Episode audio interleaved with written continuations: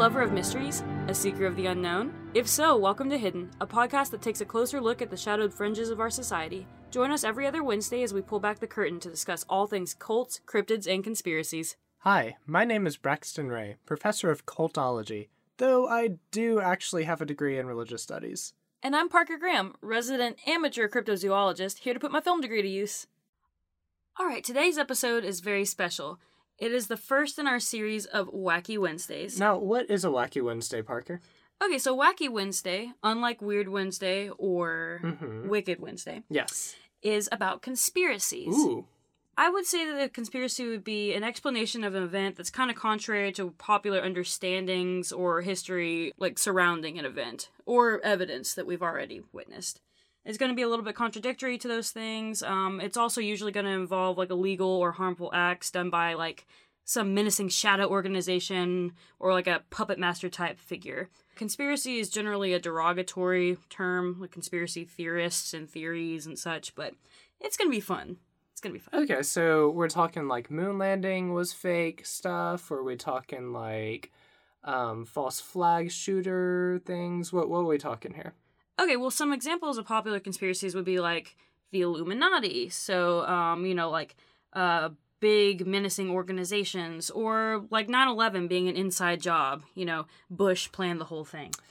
Jet fuel can't melt steel beams. Exactly. So, that's one that everybody's probably heard of. And then you have the ones that are just really out there but pretty benign, like Hillary Clinton and the upper political echelon being reptilian overlords Oh in my disguise. Gosh, that's my favorite one. I hope it's true. I'm not sure if I hope it's true, but y'all get the general gist of what we're talking about here. That's going to be what we mean by conspiracies, just for this podcast. And now, the mysterious case of Avril Lavigne. So, if you're not familiar with Avril Lavigne, she is a singer songwriter and actress from Belleville, Canada. She was pretty popular in the early 2000s amongst the uh, skater punk variety of people and those who were really into pop music. She kind of brought pop punk to the forefront of mainstream media. She was born in 1984. She was on stage with the likes of Shania Twain by age 15, and at 16, she had already signed a two album recording deal with Arista Records. Um, she was known amongst critics as a pop punk queen, and she kind of paved the way for female driven punk bands. So you might be wondering, well, what's so special and conspiracy worthy of, you know, a pop punk singer from the mid 2000s? Yeah, like honestly, the most interesting thing I know about her is that she somehow married the lead singer of Nickelback. You know, I totally forgot about that. That is interesting. Um, I'm not sure if I would want to try to think of any conspiracies concerning that. Like, I kind of left the Nickelback days behind me. No offense to anyone out there listening. It's just uh, I didn't even for me, it was definitely a phase. I didn't even know you had that phase. I did, but that's not what this podcast is about, now is it? Anyway, um, you might be asking yourself, you know, what could possibly, what conspiracy could possibly uh, revolve around Avril Lavigne? Well, the answer to that is she apparently might actually not be alive anymore, What? and we currently are just witnessing a double. What? Yep, exactly, a doppelganger. Someone done pulled a bamboozle on us. They replaced Avril Lavigne with a double. Yep, that's right. Apparently, Avril Lavigne might have been switched with a doppelganger named Melissa Vandella. Hmm. Yeah, that's interesting. So let's let's go ahead and dive into this. So the theory started in 2012 and still kind of echoes around through the internet to this day, making the rounds kind of like a nasty STD or a very strong meme. Gosh. yeah, it's that prevalent. It's pretty bad. It started with a Brazilian fan blog called Avril Está Morta, which I'm pretty sure translates to Avril is dead. The blog suggests that Avril's untimely demise was due to a rapid increase in fame, along with a rapid increase in depression. So kind of like what um, most people attribute Kurt's like Kurt Cobain's death to. Yeah, exactly. Just the stress of popularity, I suppose, Mhm. in a sense. Hollywood is killer, y'all. So, the rapid rise to fame caused depression, and supposedly it was due to the uh, popularity of her album Let Go and the subsequent pressure to follow that up quickly with something just as good, if not better. It kind of goes with that age old uh, adage all that glitters isn't gold. So, we've seen that a lot in celebrities that we know today, like Justin Bieber, for example, or Robert Downey Jr. Even Brendon Urie, the lead singer of Panic at the Disco, recently made a song and a whole music video dedicated to just how um, brutal it can be living in the limelight. And then we have um, televangelists like Pat Robertson who would probably say that all those people's depression or things like that, or body double inducing deaths, are because of pacts that they made with the devil somewhere along the way. Kind of like a Robert Johnson at the crossroads moment. Sure, although that has nothing to do with Avril Lavigne being swapped with the doppelganger, you are right, I suppose. Anyway, back to the topic at hand. Uh, the blog also claimed that Avril hired a lookalike to throw paparazzi off, kind of like Britney Spears supposedly did. Now, this is where things get interesting. The double was supposedly named Melissa Vandella, and we get that name not through any sort of real person that I could locate anywhere on the internet, but from a photo shoot that Avril did, I think back in like 2002 or 2003, in which on her fist, written in Sharpie ink, was the name Melissa. I couldn't really figure out what this was about. Uh, every time I looked up the photo, I only got more results about this conspiracy theory, actually. So I guess that's all that she wrote. but anywho, they were supposedly good friends, and Melissa felt the need to take up the mantle of Lavigne after she committed suicide in uh, 2003 supposedly, allegedly, according to this theory.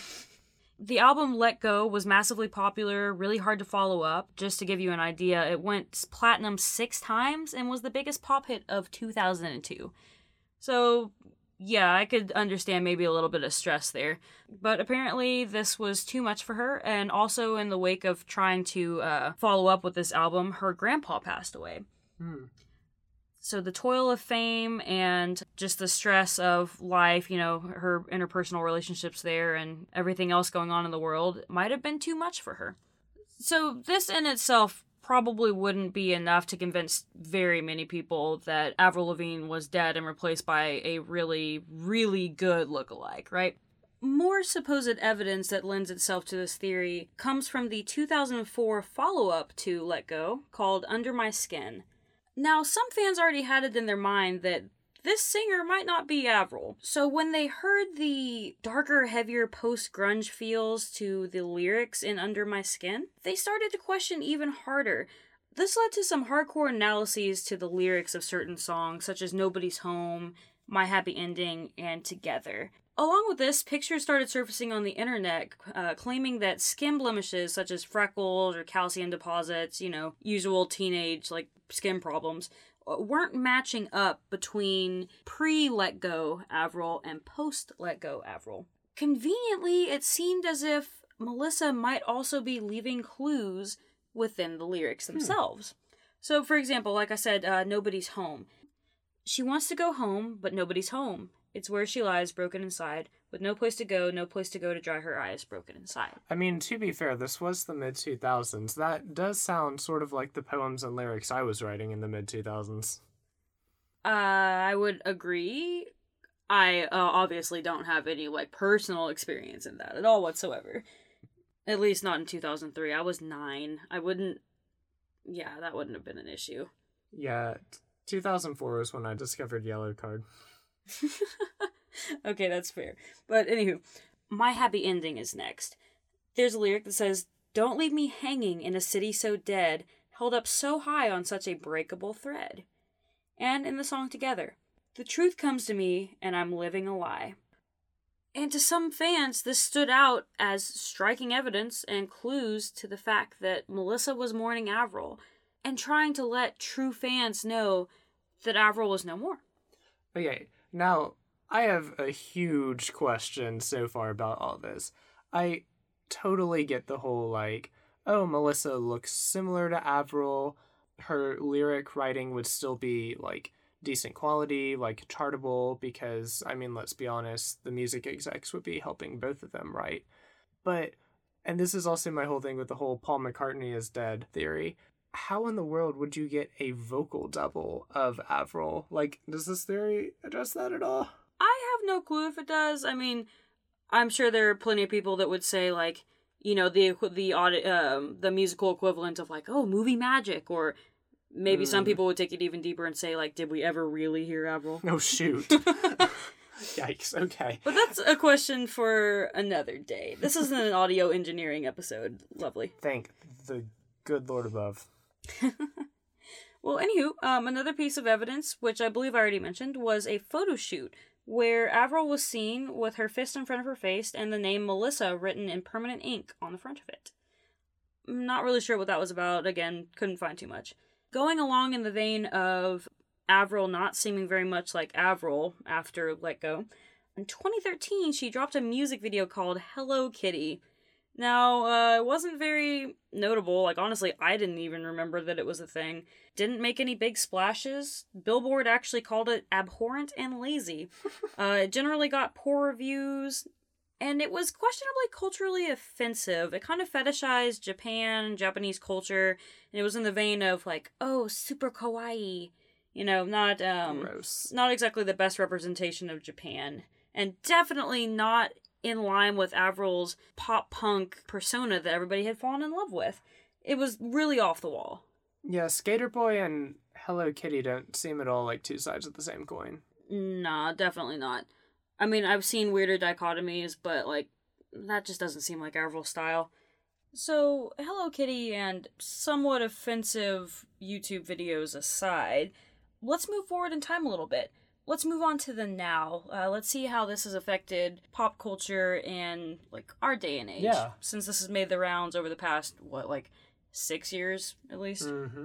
So there are a couple of different places that actually covered this story at different lengths. Vice did an article on it. Uh, if you're not familiar with Vice, Vice is a digital media and broadcasting company that started up in Montreal, Canada. It has a few different platforms, like um, they have a magazine and they have an online site, and um, they also do different like videos and little mini series and documentaries and such. Vice tries to kind of be really edgy in the stuff that it covers. So it covers a lot of stuff about like conspiracies or like actual like hard hitting journalism, like um, war zone coverage or things like that. Like they actually got an interview with ISIS behind ISIS's lines. Like Yeah, it's pretty impressive. And to be fair, a lot of their media doesn't seem too biased one way or the other. They kind of present evidence and let you take what you will from it.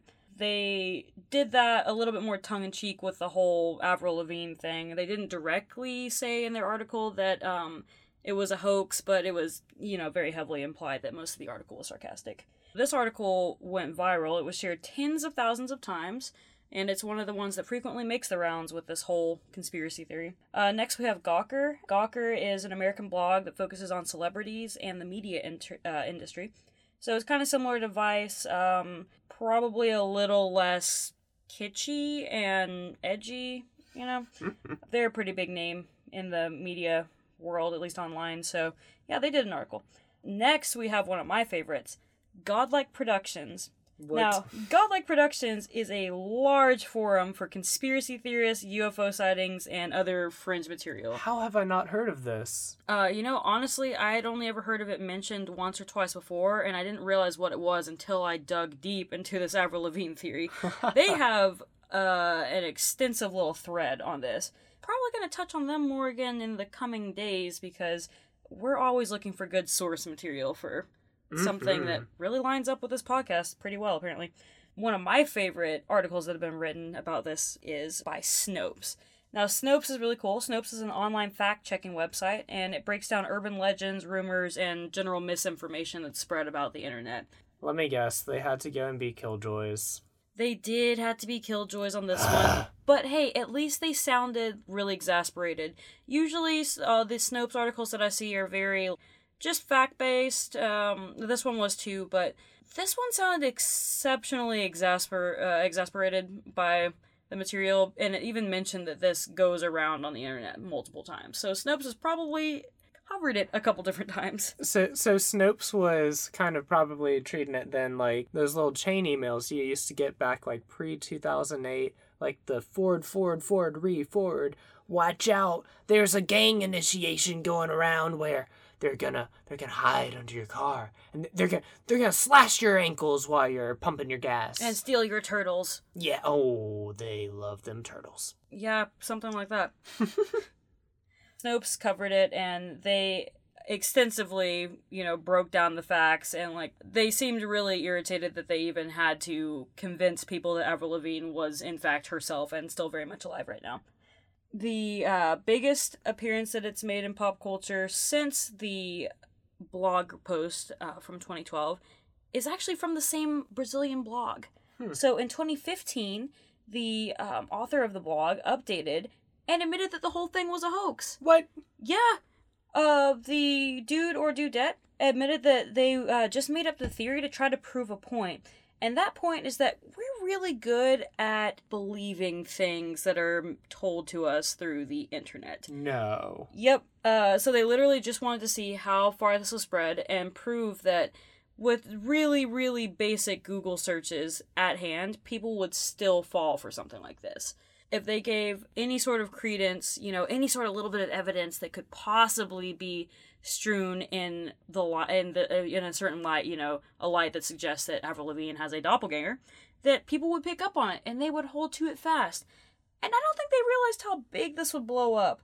But uh, we as humans, as I've seen so far, are really good at justifying our own thoughts and actions, and why wouldn't we end up fooling ourselves every now and then, you know? So that kind of uh, leads me into uh, the personal theories section of this one. You remember we had that in Mothman and our other ones. Oh yeah. Uh huh. Well, this one is pretty sweet and short. I think this is about as fake as North Dakota, y'all. So, uh, the blog admitted in 2015 that the theory was fake. Collectively, we can be really gullible if something is circulating on the internet enough and gains enough traction, like all those stupid things on Facebook that are like, oh, put this in your messages so that Facebook won't start charging you for having an account, you know, stuff like that. Stuff that your aunt sends you on the daily, you know. Also, it was just too convenient. Everything about the story is too convenient. The fact that the doppelganger, Melissa, would purposely try to tell people that she was a go- doppelganger, like she was hinting at it and leaving clues in the lyrics to the songs, and, you know, yeah, just too convenient. It's really funny, though. I will admit that. This theory made me laugh. It was a good read, and I really appreciate how extensive and deep this goes.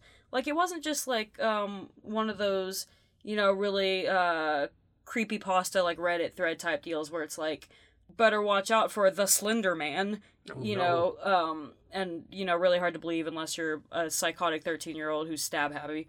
That's another story for another podcast though. Google's your friend. Anywho, um this one actually seemed like people were really trying to prove it. Like it didn't seem necessarily that there were these people that were just perpetuating it for giggles. Like there definitely seemed to be some people that were really into this and they tried to get their story together. The facts were um a little too strong though for this to really like hold up against too much scrutiny, but it was definitely enough that I actually wanted to read and look into it, Okay. you know. Now, first off, I think the good people of North Dakota would take umbrage at you calling their state a myth.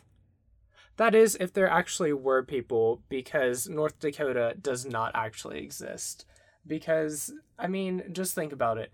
The idea of a state of around a million people sitting like in the vast plains, getting down to like minus 40 in the winter and actually wanting to live there, preposterous. Yeah, absolutely. But that's not what this episode's about. Th- that's true. Okay. This this conspiracy theory, I would have to say I'm going you've convinced me. You've convinced me. You've um, given me all the Wait, the facts. Oh no. I I will not let this conspiracy theory rest. I will not Braxton. not believe it No. un- until Melissa or Avril, as she likes to be called, goes on the friggin' Jerry Springer show and does a DNA test reveal to prove that she is actually Avril. What have I done? Um, You've enlightened me. oh. Well, you know, that seems like a really good segue into uh, wrapping this up, actually. So, remember, if you listened on our last episode, or excuse me, not our last episode, the episode before last, um, on Mothman, I had a little uh, cryptid stat sort of uh, deal at the end where I Hmm. kind of was like rating the cryptid. Well, this one is going to have a conspiracy meter. So we're going to talk about story construction, popularity, believability, and then our own personal ratings. So this won't be short and sweet for y'all. Um, there wasn't too much substance to the story, so we're not to have to like analyze this too deeply.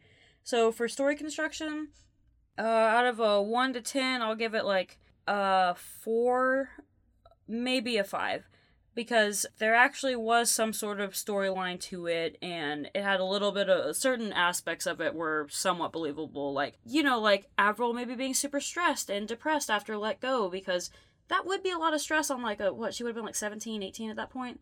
That would be a lot of stress on a teenager to follow up something that hit so big, like that went so big, you know? And then on top of that, having her grandpa pass away, you know, like, I can see those parts of the story being plausible. Obviously, it starts falling apart a little bit when we start talking about pictures where her skin blemishes are changing, because everybody knows that zits are permanent, but, you know, that's beside the point. Popularity, this is a strong, like, a strong eight, because this thing has been making the rounds consistently for at least six years, and it has a strong following of people who actually believe that it's true.